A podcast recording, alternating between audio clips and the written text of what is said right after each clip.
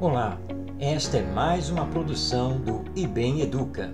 Eu sou Marcos Demário e nossa conversa hoje tem por tema Espaço de Aprendizagem Coletiva.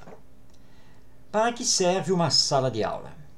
Por que o professor deve ser aquele que ensina? Qual é o papel dos alunos na escola? Você, que é um profissional da educação, que exerce o magistério, já se fez essas perguntas? Será que a dinâmica da sala de aula pode ser diferente daquelas cadeiras enfileiradas? A sua postura enquanto professor pode ser diversa daquela de eu ensino, os outros aprendem? E em fazendo diferente, será que dá certo? Perguntas, perguntas.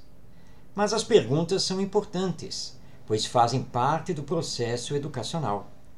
Quem não pergunta não descobre não se motiva, não se esclarece. E não é somente o aluno que deve perguntar, o professor também. Por que não conhecer novas metodologias? Por que não estar aberto a novos fazeres? Por que não desconstruir ideias e valores para reconstruir e alcançar novos paradigmas?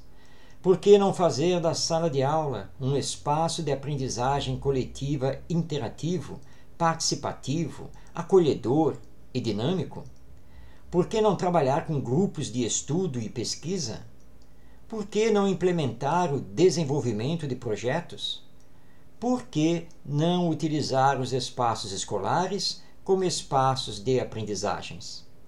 Mais perguntas, mas elas são importantes. São importantes para sairmos de um fazer atrelado ao século XIX quando a escola foi formatada num modelo que até hoje repetimos.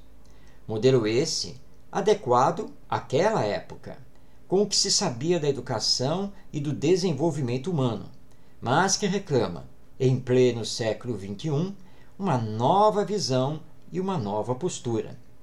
E por falar em postura, a mentalidade de boa parte dos professores também está deslocada no tempo e no espaço pois muitos ainda se movimentam como se estivessem no século XX, sem entender que, na verdade, o professor nada ensina, nada transmite, mas pode e deve dar aquilo que ele é, num processo mais humano de educação. Voltando à sala de aula, imagine um ambiente alegre, acolhedor, com os alunos formando grupos de trabalho, desenvolvendo suas pesquisas, tirando suas dúvidas, auxiliando-se mutuamente, com liberdade de ir e vir, em obediência a combinados acertados previamente e em comum acordo, com o professor exercendo a orientação e facilitação dos estudos. De sala de aula, como tradicionalmente a entendemos, temos um espaço de aprendizagem coletiva. Você sabia que essa metodologia foi amplamente discutida, elaborada pedagogicamente e implementada com grande sucesso nas escolas durante o final do século XIX e a primeira metade do século XX? Foi o movimento das escolas novas, reunindo nomes que ficaram na história da educação e da pedagogia, como Freinet, Claparède, Montessori, Dewey, Ferriere, entre outros. E aqui no Brasil, com destaque para Anísio Teixeira e Lourenço Filho.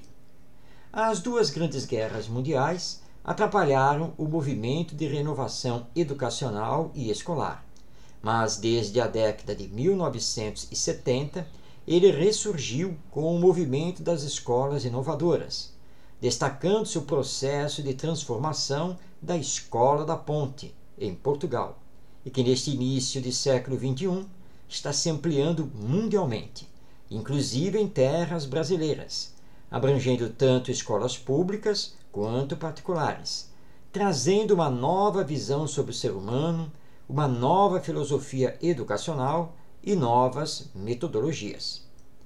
Que tal fazer da sala de aula um espaço dinâmico e interativo de aprendizagem coletiva?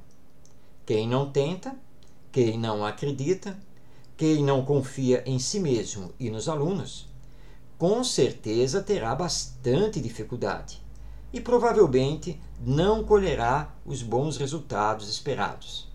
Mas quem não tenta, nada consegue e nunca saberá se é possível dar certo.